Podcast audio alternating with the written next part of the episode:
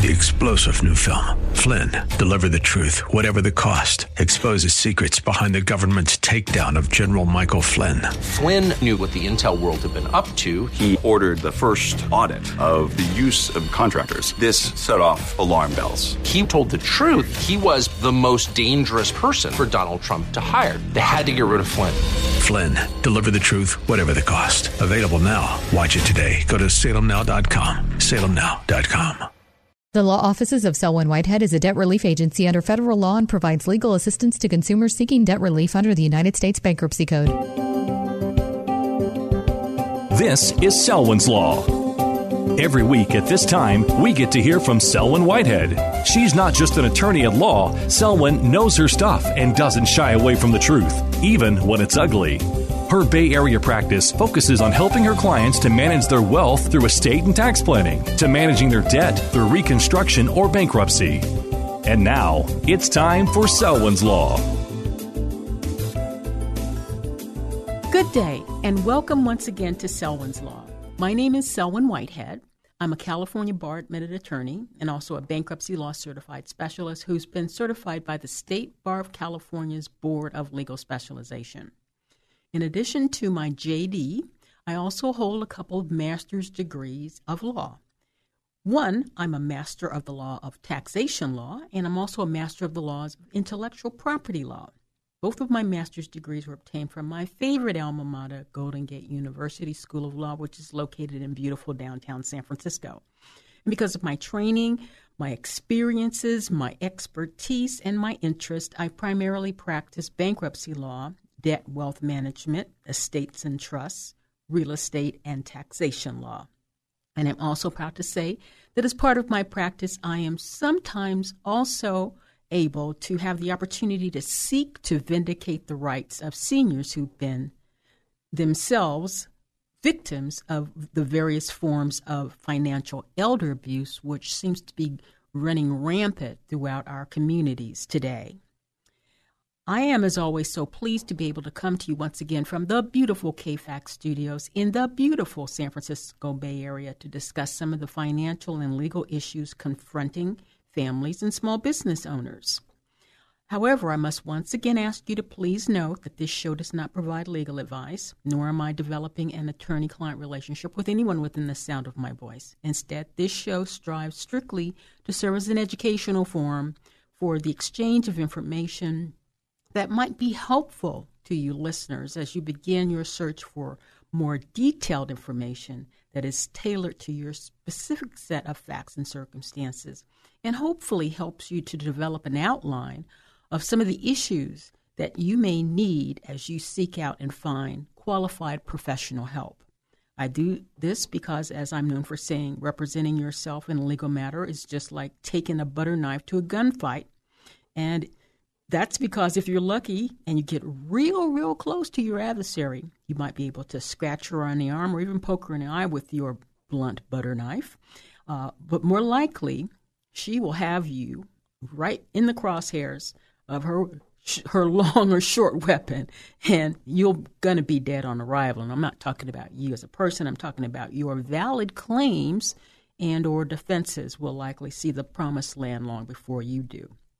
So once again, I must share with you the purposes of here uh, on KFAX, Selwyn's Law here on KFAX, in case you haven't guessed, it's to discuss the law related to your money or lack thereof and the finances.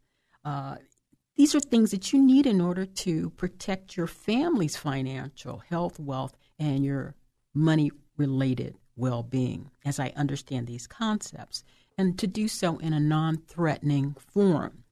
And I got to tell you guys, um, as I decide what I'm going to do in the next iteration of my life, I've decided uh, that when I put down, you know, working as a lawyer 24 7, I really want to focus on helping educate the various communities out there about financial issues as related to the law. And in fact, uh, in as much as I have gone back to school at Golden Gate University to be part of their entrepreneurship program, the project that they're helping me on is to launch a digital Selwyn's Law that's going to be a subscription based service. Uh, at a very, very modest price to go into the homes of small business owners and women who had households specifically, but and church organizations because you know you might not know this, but churches also on occasion find themselves in bankruptcy court. So that's an area that uh, I really am uh, focusing on, and I'm so pleased to be able to come to you here on KFAX and share some of my knowledge and expertise as I prepare for to launch the next phase of my my business life. With that, you know, uh, we've been talking about entrepreneurship for quite a while, and um, the last time we were together, I completed um, the discussion on the creditor's rights in bankruptcy because I consider um, entrepreneurship to be a two sided coin, the same as the god Janus in, in mythology. That is to say, you have the good times and bad times. You have times when your business is prospering, and there's times when your business might be depressed. So you need to know about bankruptcy law from both a debtor's perspective or if you're um, a vendor to other people who might find themselves um, dealing with bankruptcy court from the other side, that is to say, the creditor's perspective. So that's what I've been trying to share with you for the last few weeks. So today, I want to start a conversation about a very special kind of bankruptcy that Congress established just for farmers and fisher persons. it's known as a Chapter 12, which, in essence, in my opinion, takes some of the best provisions of Chapter 13 small business bankruptcy, and as you recall, Chapter 13s are designed for individuals, that is to say, uh, entities, human beings who bleed and breathe. And it incorporates some of those special provisions into the most friendly provisions of a small Chapter 11 bankruptcy. That is because uh, a Chapter 11 can be very complicated and confusing.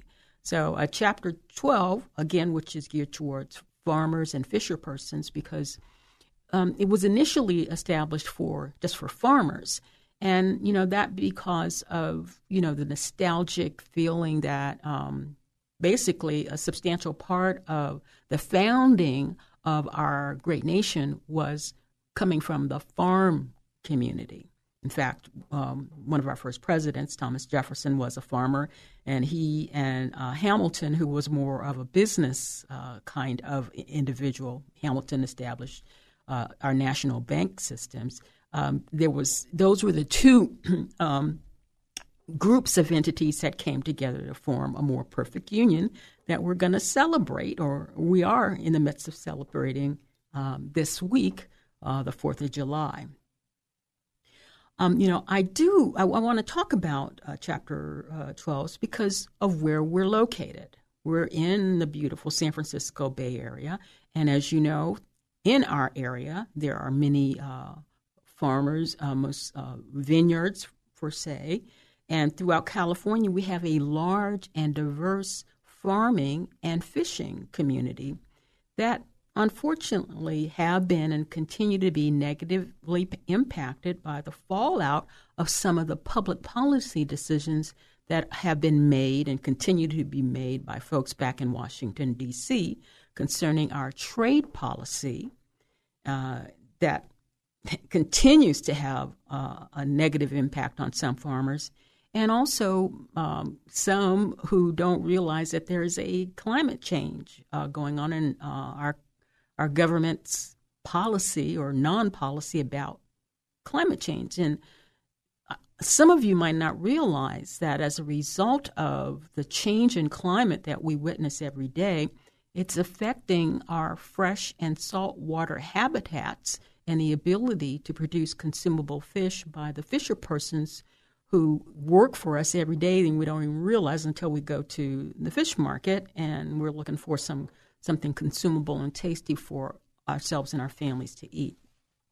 But first, uh, let's look at the overall public policy rationale behind the creation of Chapter 12 bankruptcies.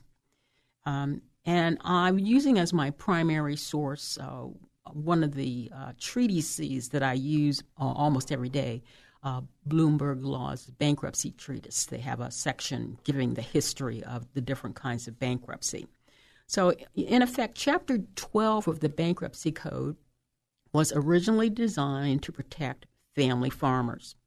Beginning with the Great Depression and continuing through t- and to today with the advent of large commercial farming operations that are gobbling up our small family farms, the number of family farms in the United States has steadily and consistently declined following a brief boom period in the 1970s when there was substantial low interest rate loans that made many people say, you know, I'm going to reconsider being a farmer since I can get this low interest loan and buy the equipment that I need and, and, and buy more land.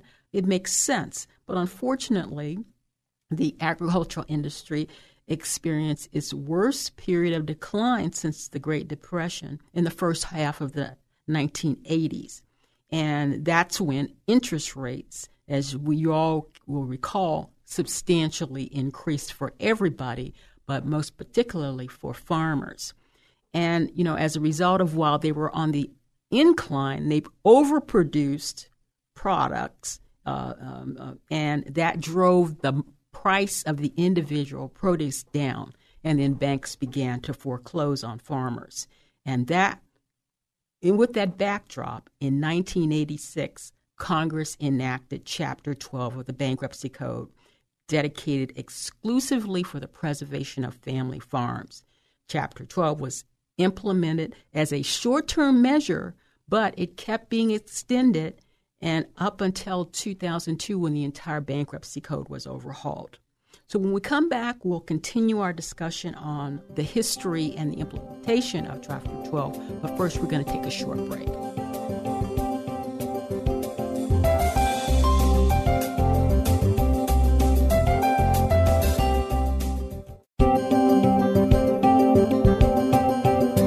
Now back to Selwyn's Law.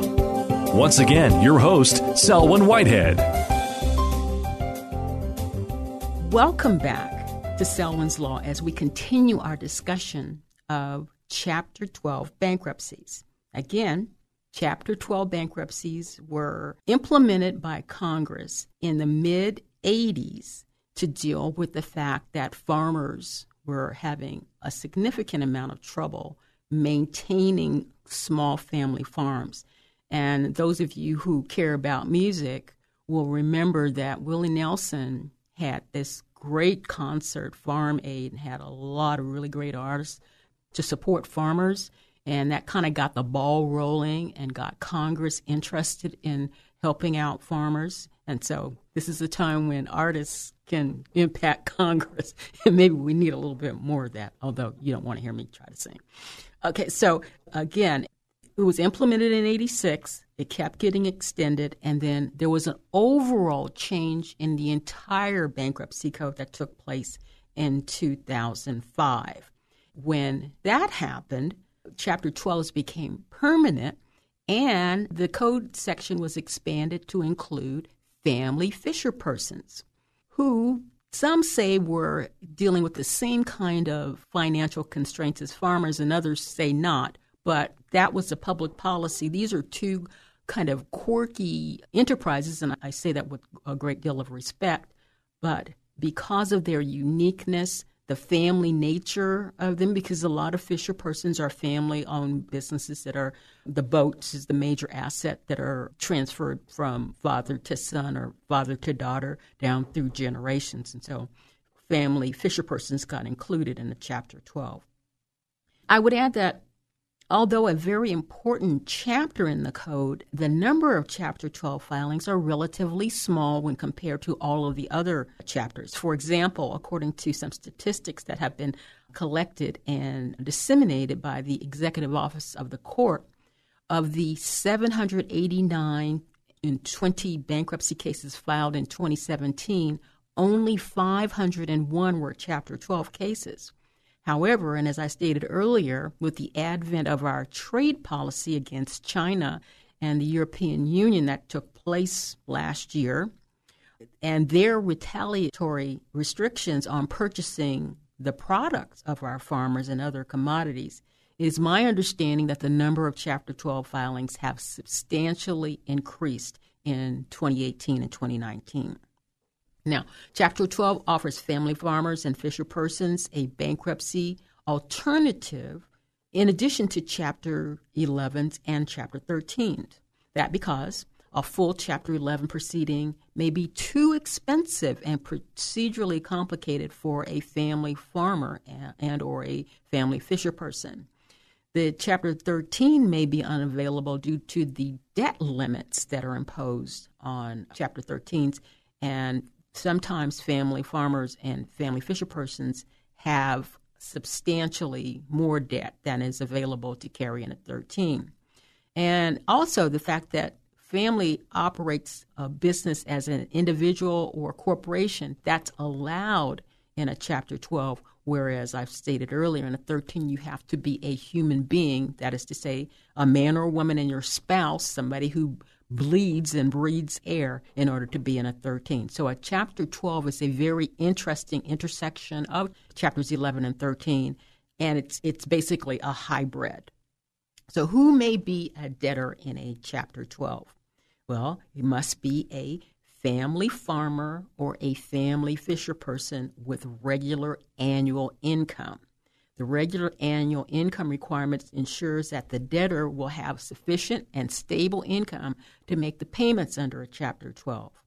Unlike a Chapter 13, which is limited to individuals, as I said, a Chapter 12 may be an individual and his or her spouse. It may also be a corporation or a partnership. So, what are the requirements to be in a Chapter 12 for a family farmer? The farmer again, as an individual or an individual and his or her spouse, must own and be engaged in a farming operation. So I'm put a pin in that. Here in the Bay Area, there are certain kind of farms that are not allowed to be in bankruptcy, not because they're not farmers and not because I have anything against them. It's just that the federal government, which handles bankruptcies, doesn't like to provide protection for any kind of business that's engaged in cannabis. So I'm just putting that out there. So if you think that's wrong, you need to talk to your elected officials. So must be engaged in the family farming operation. Also, there's debt limits. It's a little bit more than four million one hundred thousand dollars. That number changes every three years, and it, it's in the process of changing now. Also, the farmer must have at least half of his, her debts, including debts on the principal residence. They have to arise out of the farming operation. That is to say, the debts are primarily business debts and they're primarily related to the farm and not for other subtending businesses that aren't directly related to the farming operation the debtor must receive more than 50% of her gross income from the farming operation for either the preceding taxable year or for both the second and third preceding taxable year. So you're in distress right now, and how they make a determination, they being your lawyer in the bankruptcy court and the parties it, it being, they look at what happened last year. Where did your income come from? And if last year also was a bad year, that second and third year. So they're 50% of the gross income. So the definition of farming operation includes dairy farming, ranching, the production of crops other than marijuana, poultry, livestock, or produce of the same, such as eggs. If the family owns the land and is renting it for cash as opposed to a share of the crops, rather than directly working on the land, the family owners may fail to satisfy the farming operation. So, what does that mean?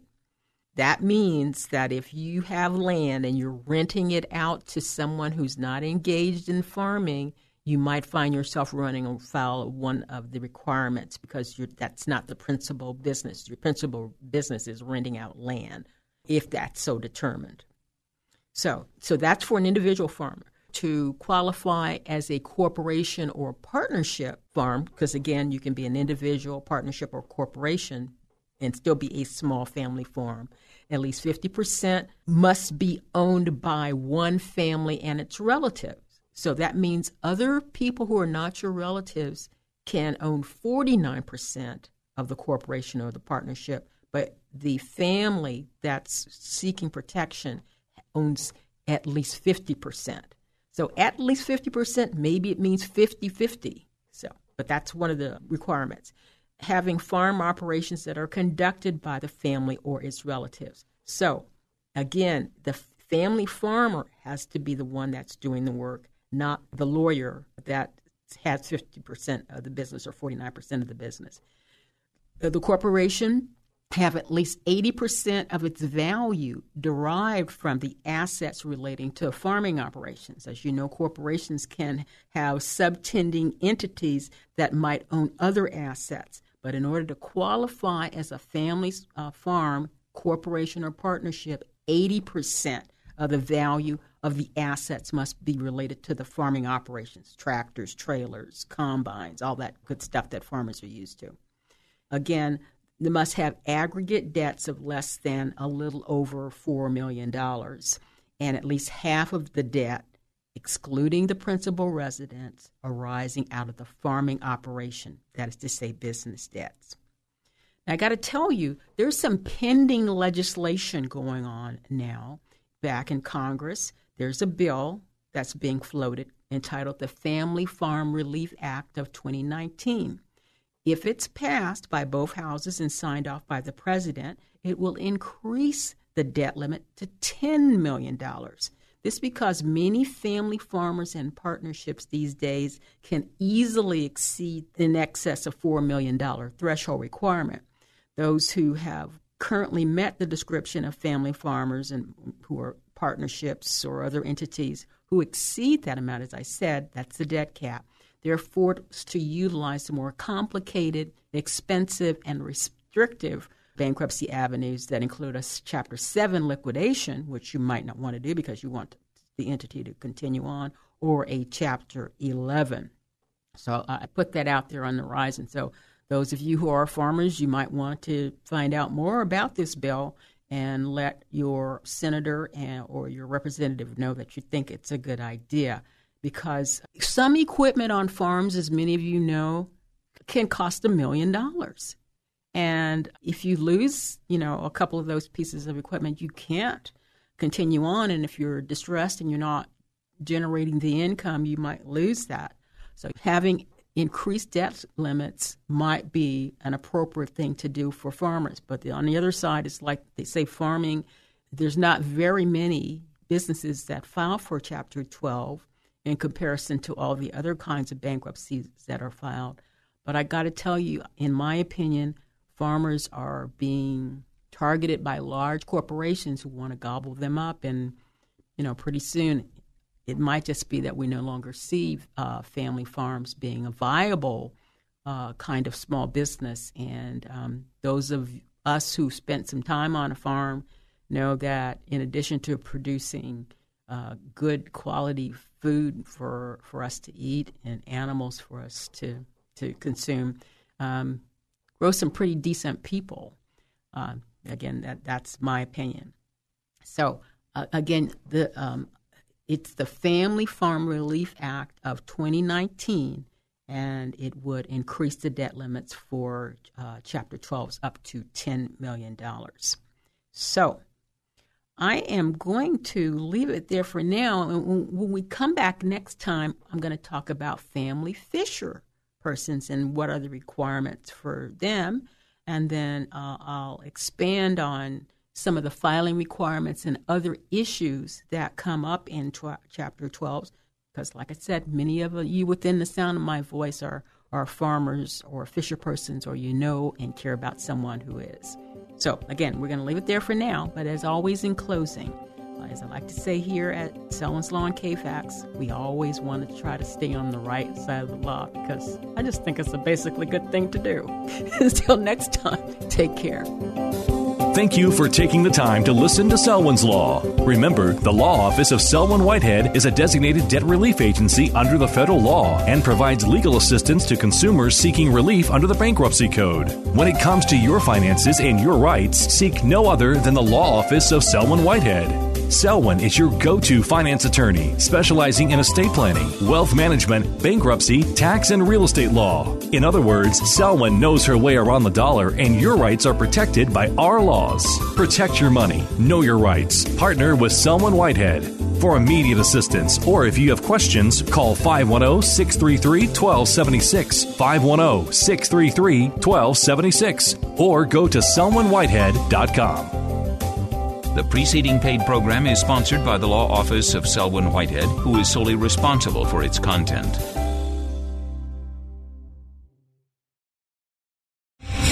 Three star general Michael J. Flynn, head of the Pentagon Intelligence Agency, knew all the government's dirty secrets. He was one of the most respected generals in the military. Flynn knew what the intel world had been up to, he understood its funding. He ordered the first audit of the use of contractors. This set off alarm bells.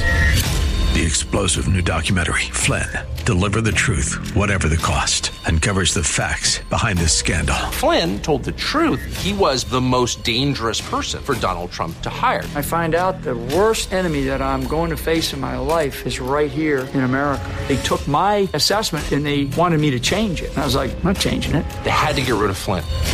With in depth interviews, archival footage, and never before seen personal records of the man behind the headlines. I just felt like I was drowning. Flynn, deliver the truth, whatever the cost. Available now. Watch it today. Go to salemnow.com. Salemnow.com.